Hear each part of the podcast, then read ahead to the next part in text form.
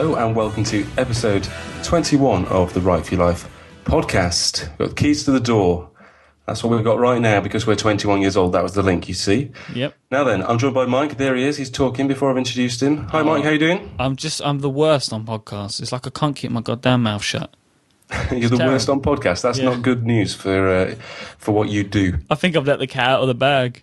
That's not a good strapline for the entire network, really. Terrible at podcasts. Seventy decibels.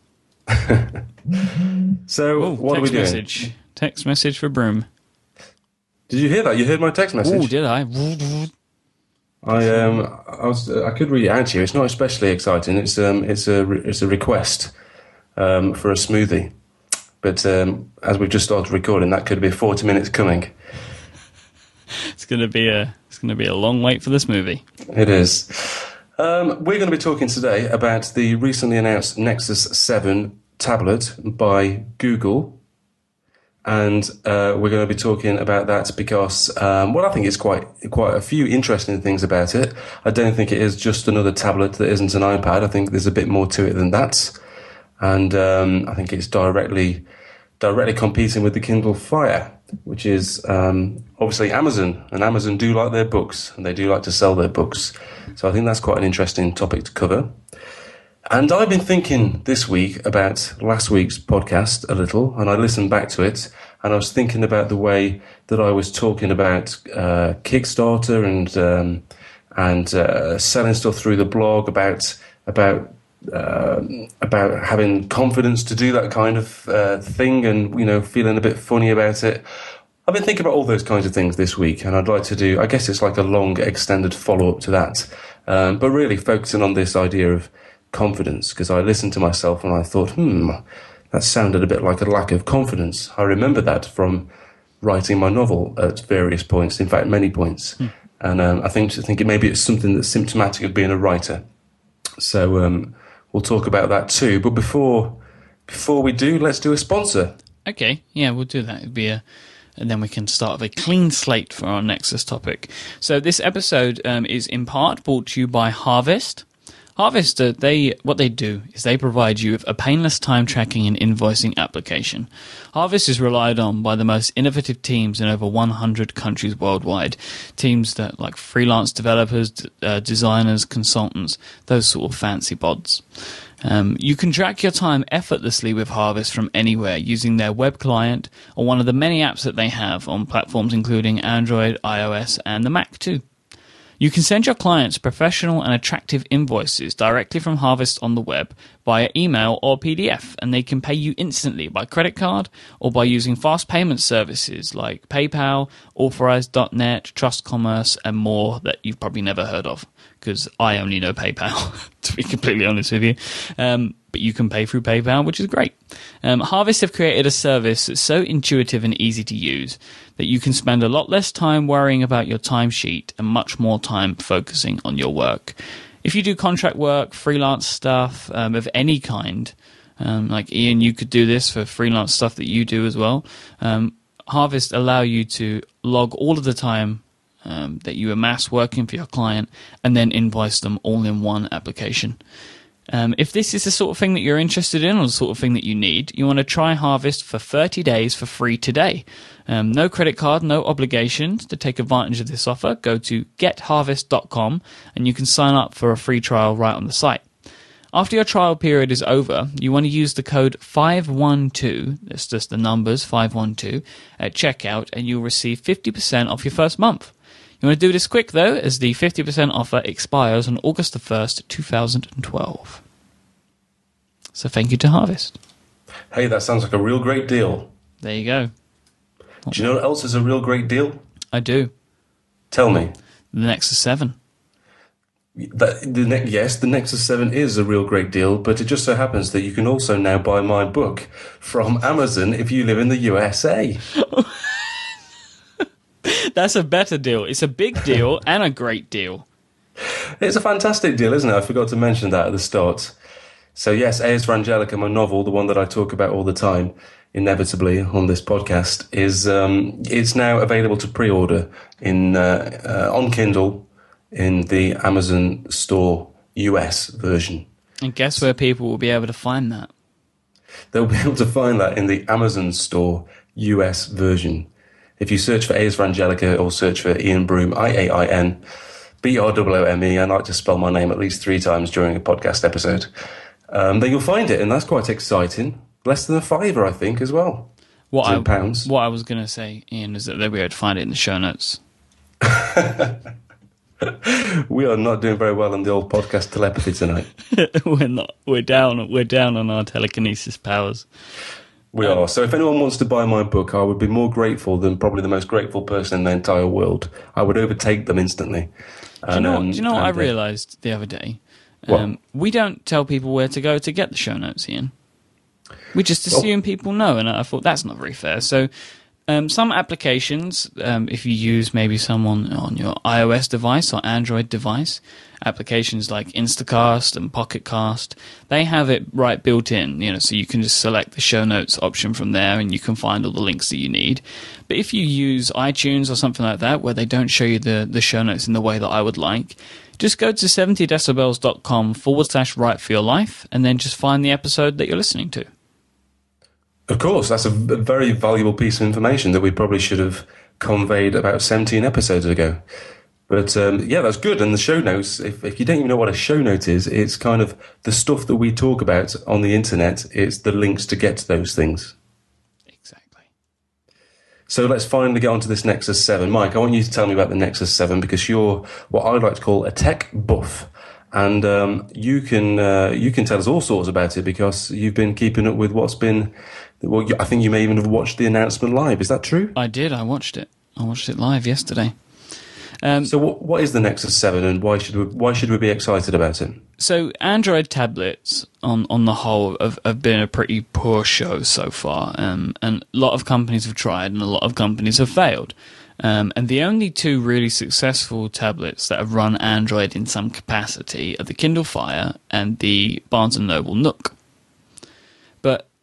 They're based on a what's called the open source version of Android. So it's not the one that it's it's something that Google developed, but it's not it that that version of Android doesn't make Google the company any money.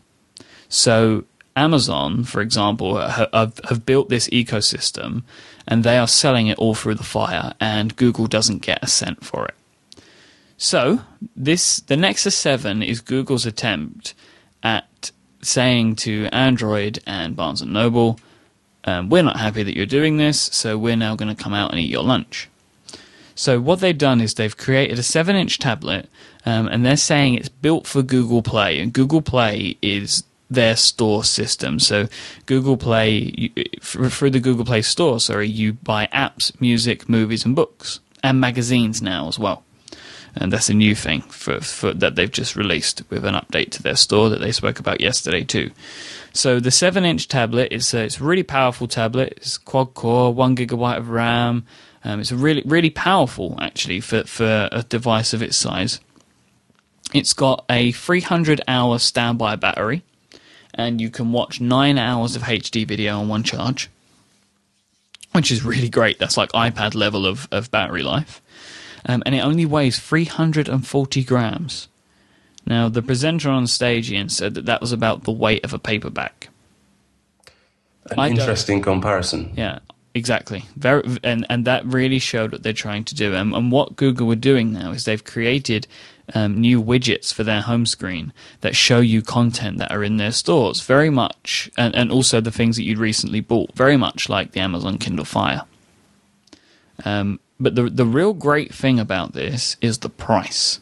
So Google have made a very powerful tablet, um, and they're selling it for $199 or £160, and it comes with a $25 Google Play gift card and some free content like some free magazines, books, and movies.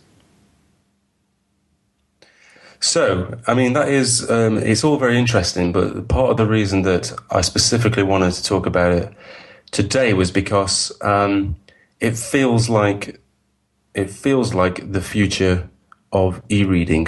Really, it might take a while because I think still the majority of people who want to um, read, I mean, people are still only really just getting into it. I mean, obviously millions and millions and millions of people have been using Kindles for a while and they love they love them. It's it's it's very much mainstream. It's commonplace. It's no longer something that just some people do. A lot Yeah. of people read books dig- digitally, uh, and um, for many of them, they've been introduced to it by the Kindle, which is um, e-ink. So it's you know the black and white e-ink type um, device.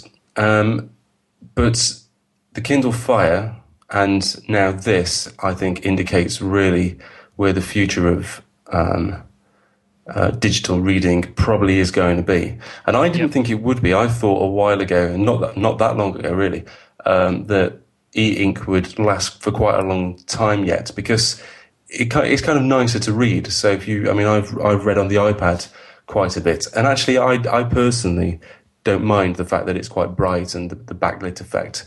What really bothered me about reading with the iPad, um, and still does, is the fact that the iPad is so heavy and um, I, I could kind of live with it being a bit bright uh, because um, I thought that that's kind of fine. And, and sometimes if you're reading in low light, say if you're reading in bed or something like that, it's actually quite nice to have a nice, um, properly lit screen. Um, but it's still not as good in terms of actually just physically being able to hold a really light object like a paperback um, to to read, and that's what the Kindle has always done. And the Kindle Fire, I think, as as we've sort of already alluded to, that was kind of in that category as well. It was a power, it's a tablet. It's relatively powerful. It's an it's an e-reader, but it is color and it's got a a, a screen. So I guess as in a, a backlit screen. So it's kind of it's um, somewhere in between. It kind of to me a Kindle a Kindle Fire would be perfectly fine. I, I've I've got a I've got a Kindle e-ink version and I've got an iPad, so the very first iPad, so which is really heavy by comparison. Um, and I think actually the, the device that's probably better suited to me would be uh, the Kindle Fire because I'm perfectly happy with the backlight screen. I just want something that's a bit lighter. A Kindle Fire or the new Nexus 7. So this is an e-reader to me. I mean, obviously it does lots of other things, which I think we'll probably talk about as well as why it's kind of why people are going to eventually want to buy one of these instead of just um, an e-ink Kindle or Nook or whatever it might be. Um, but I think this is this kind of mid-range device, and mid-range isn't quite, the right word. It's kind of um, it's kind of mid. I don't know what is it. Mid mid spec almost. Um, mid. Um, it kind of has a bit of everything, so it's not as powerful. It doesn't do as much as the iPad, Yeah. but it's more powerful than the Kindle e-ink version, and it's um, lighter. It's not as heavy as an iPad, but it's you know it's kind of it's currently in the middle. But eventually, we will have really light um, uh, backlit screens, proper full tablets that feel like a paperback book, um, but they've kind of got everything in between right, and do all the other things as well, of course. Sorry, that was a very very long blast of hot air from my uh, mouth. Now, you raised a good point that I wanted to come back to. Actually, um, you were saying about we. I mean, I agreed with you. I thought it was all e-readers were going to be about um, e-ink, but I think looking at it now in hindsight, um, we underestimated the market. So, e-ink is a better reading technology. Like it looks more like the printed page. So it's more, it is, I think personally, and I think a lot of people feel it's more comfortable to read on. But the Kindle started to explode because it was cheap and could be bought for anybody because it was pretty simple to understand.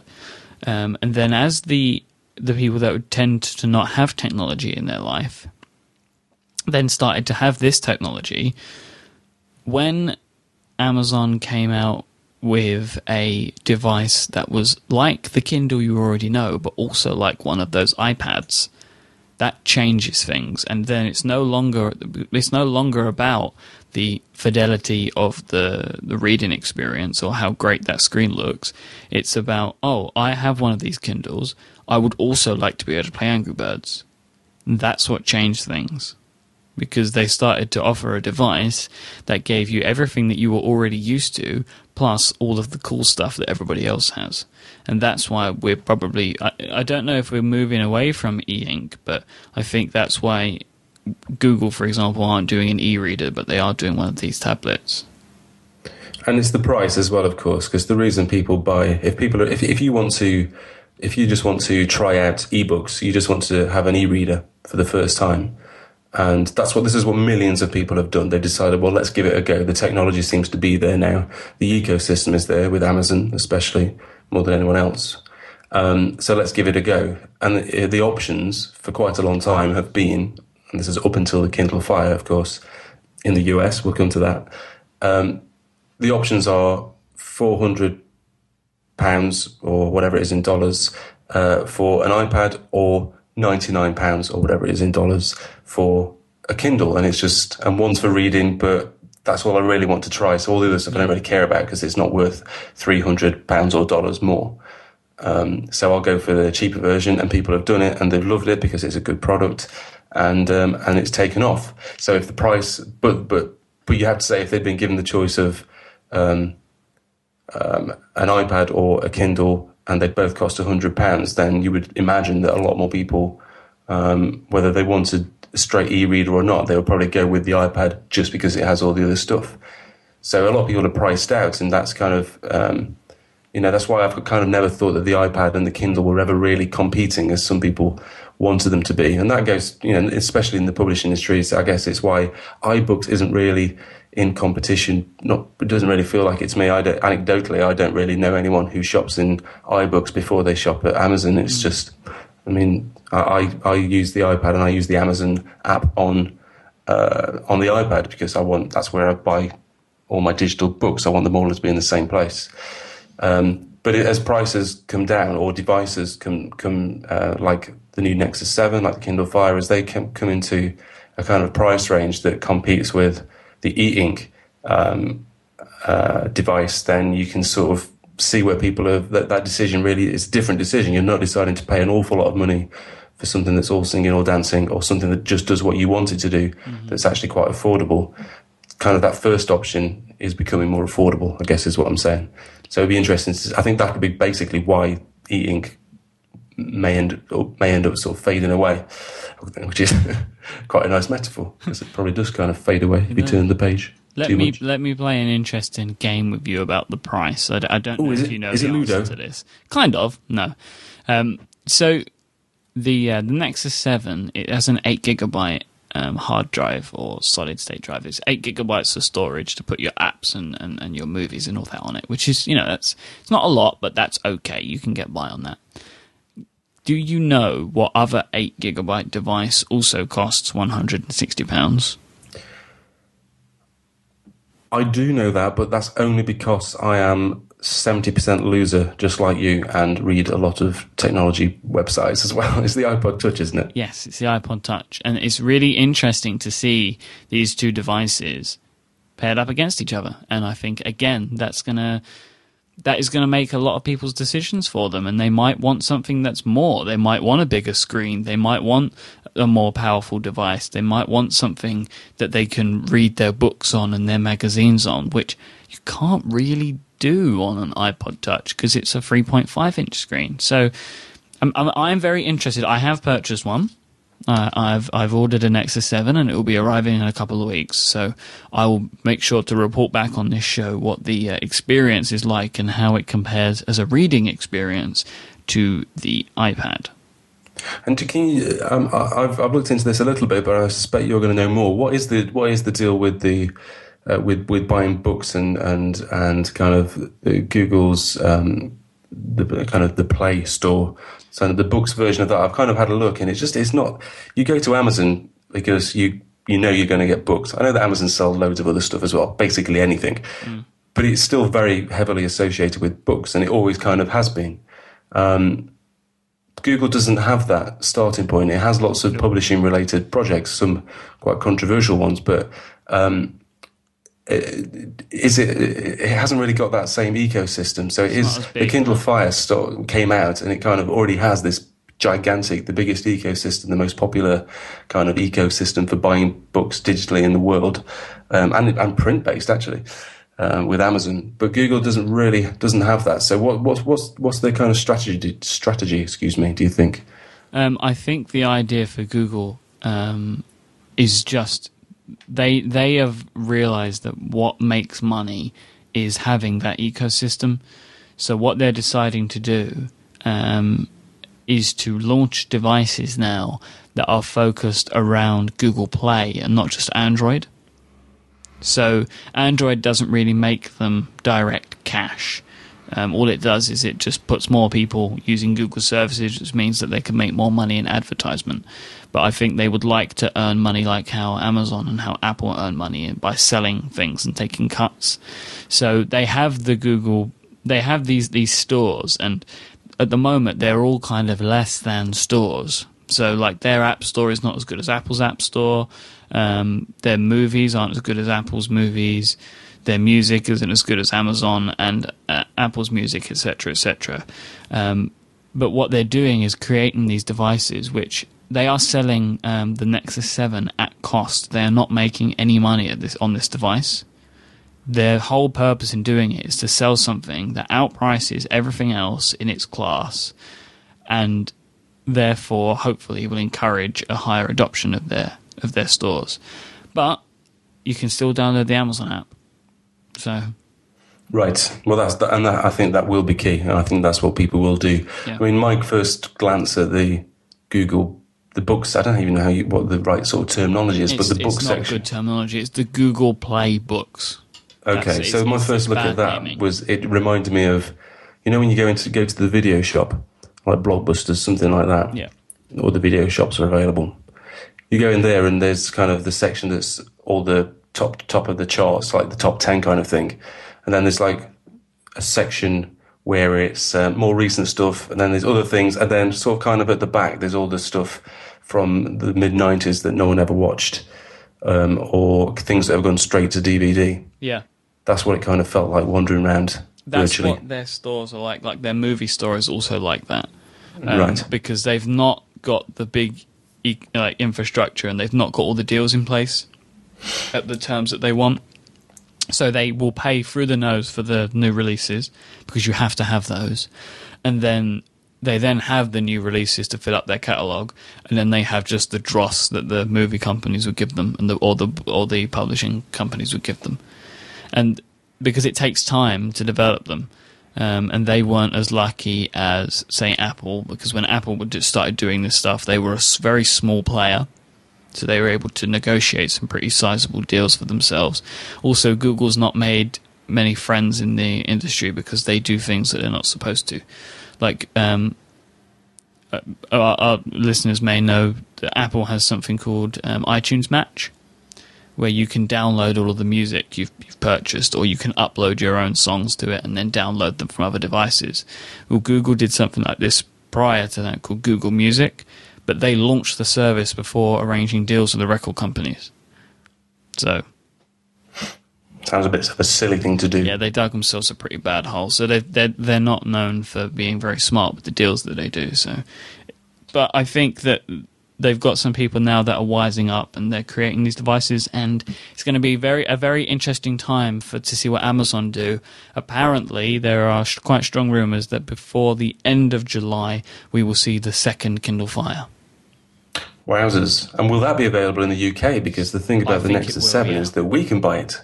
Yeah, I think I think it will. I think that's. I personally think that that's the reason that they've held off because the original Kindle you could not buy in the UK, but you could buy the second edition.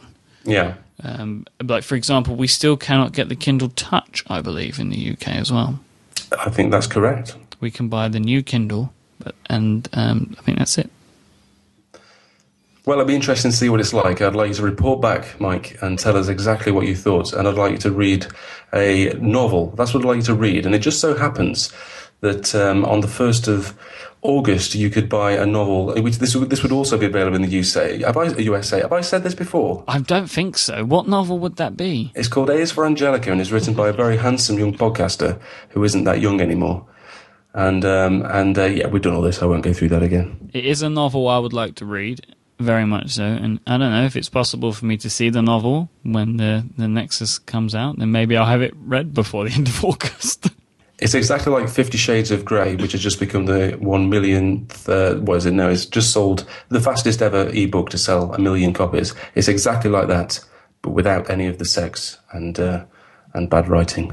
I'm gonna. Um, I read a really interesting article on the BBC about um, Fifty Shades of Grey and independent bookshops, um, a couple of days ago. Hit me. I do. I missed this. Um, and the the writer, I'm going to put it in into the show notes. Um, I kind of just found it randomly um, when I was just on the BBC website, and uh, here we go. It's called "The Mummy Porn Author and the Suburban Bookshop." Was the, was the, the article, and they're talking about how um, the it's Will Gompertz. He's the arts editor for the BBC, and he went into a um, to a lo- to an independent bookshop and he was talking to the lady there.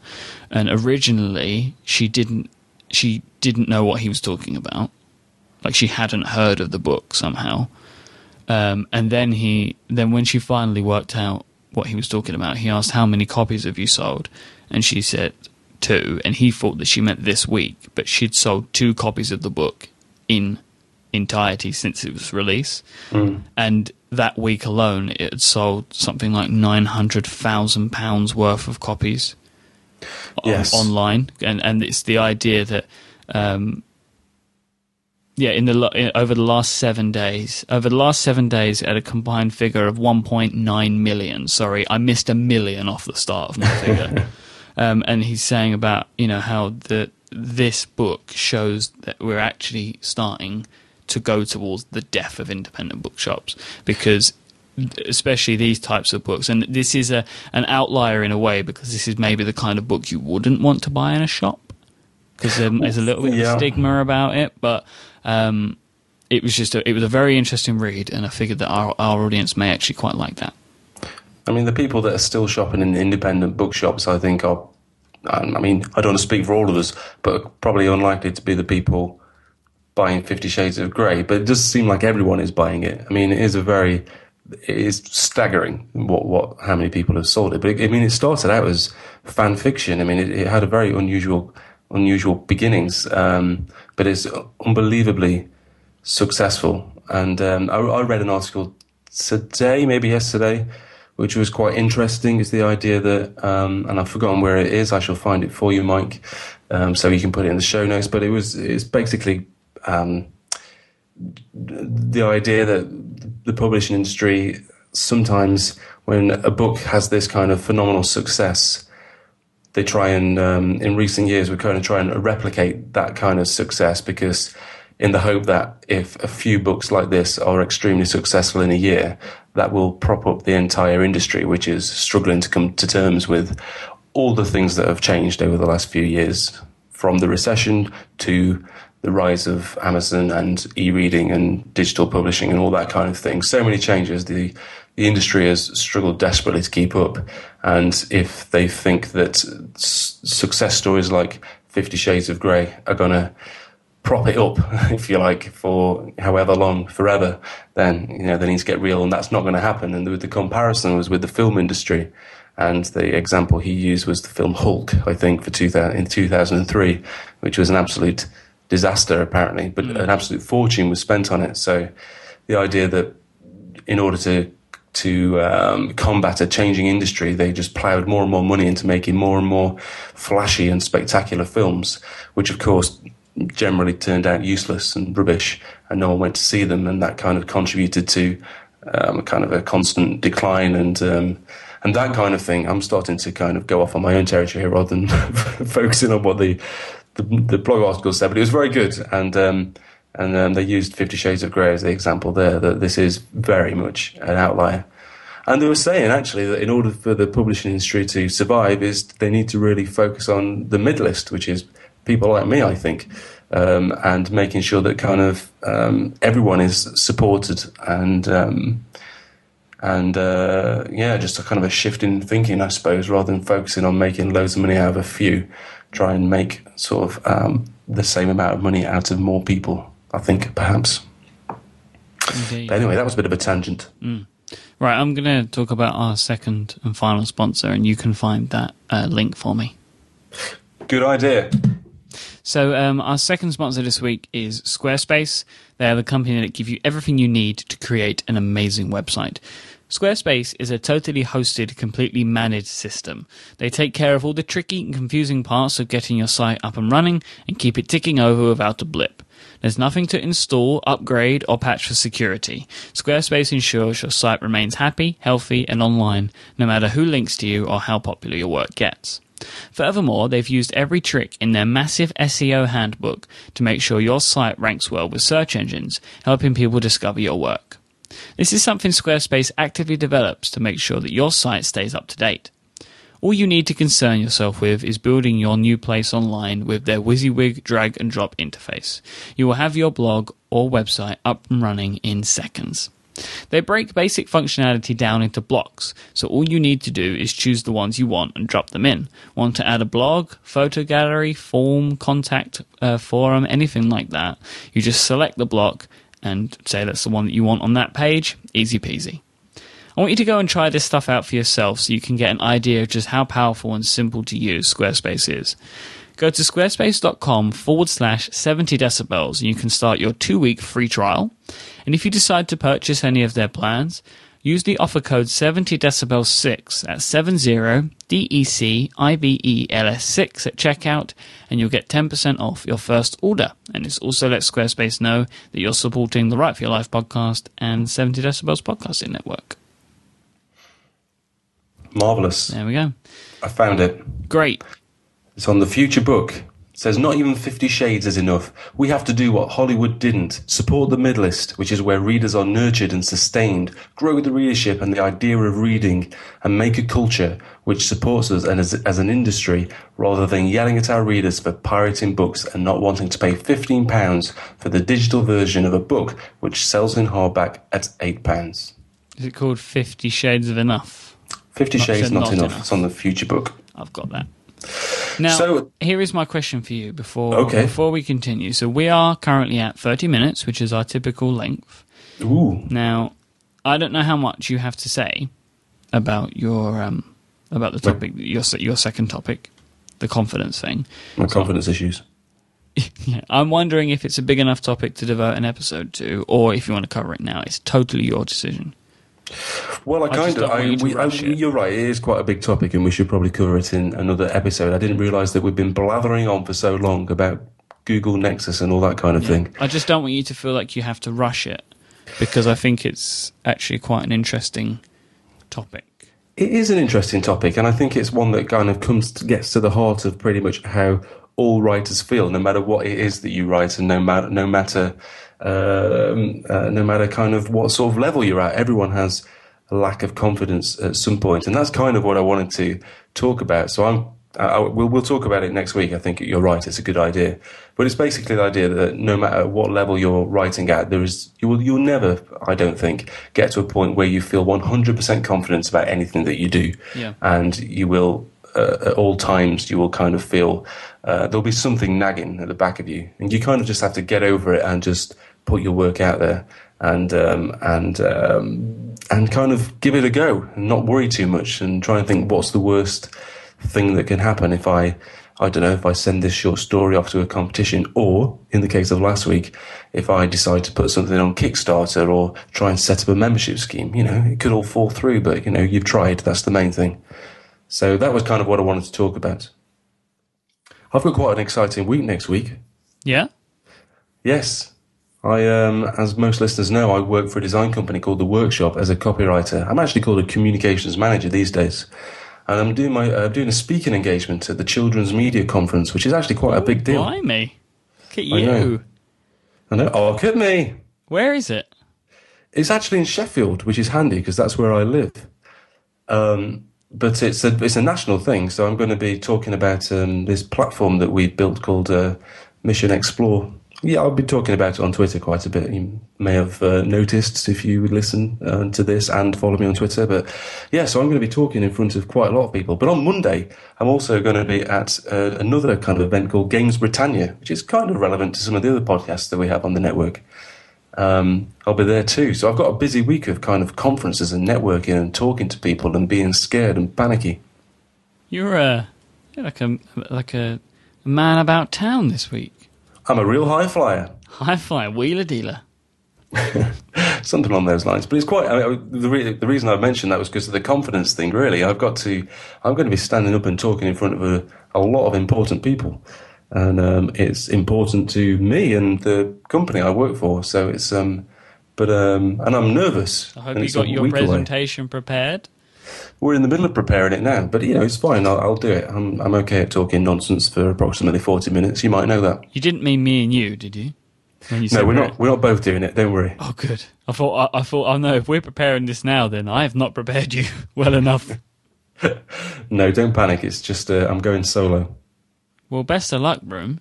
Thanks very much. You can bring that up next week as well. Actually, let us know how that went in regards to confidence too. Oh, Well, that's why I thought I'd give you a little preview. Yeah, a taster. In fact. Yes. So, Mr. Broome, Yes. where can people find you online, and when in tarnation are you going to be launching your new website? Funny you should mention that because you can find me currently at uh, Iain Broome on Twitter. I A I N B R O O. Damn it. I A I N B R O O M E. Well done on spelling your own name there, mate. Uh, It's really difficult. Yeah, I'm sure it is for everyone. Maybe not so much for you, but never mind. Well, the bad news is that the website is also going to be called I A I N B R O O M E dot com. And all being well, that will be live on Monday. Ooh, I'm excited. No promises because someone needs to show me how to do it effect properly at com- to move one site to another. I've moved it, but I need to know how to make sure that it all works properly without anyone noticing it's happened. But I'm sure that'll be fine. And it's quite, I'm quite excited. I've changed the way I'm going to do things slightly, so I'm not going to be linking to other things quite so much, if at all. It's going to be um, fresh content from me all the time, hopefully. Um, and yeah, I'm, I'm looking forward to it. Excellent stuff. Um, and you can follow me on Twitter too. I'm iMyke, I M Y K E. I'm not launching a new website next week. No, No. which is a shame. I am launching a new podcast though. Well, blimey, O'Reilly, you kept that quiet. What's this? Uh, it's Bionic, which is our um, Android and other technology show. Basically, you- the, the not Apple show. You didn't keep it that quiet, actually. I didn't. no, forgot I, about that. I, I, I, I did the opposite of keep this one quiet. yeah. So that's uh, that's probably going to be debuting on Thursday. Yeah, fantastic. So, anyone interested in some of the things we talked about earlier on, they should go and listen to that. Yeah, and if you're in- interested in technology or pens or working from home or um, enough, it's hard to kind of describe that in the same way, isn't it? That particular podcast. But Yeah. yeah, you should check out the rest of the uh, podcasts on the network because they're all marvelous with a capital M and an A at the start, which is strange. Excellent. You saw that was a promo. I thought you'd gone then. I thought I'd either sort of got. I thought I'd, I was having another sort of out of podcast experience then. After the capital M and A, I didn't really know what else to say. It didn't make any sense. I'm sorry. I put that on. I just made it up. Marvelous. exactly. It's nonsense. Anyway, Mr. Broome, thank you, sir, and good luck with your uh, very very busy week. Thanks very much. I shall report back next week. Thank you very much for listening to this episode of the Write for Your Life podcast. Until next week, bye bye. Cheerio.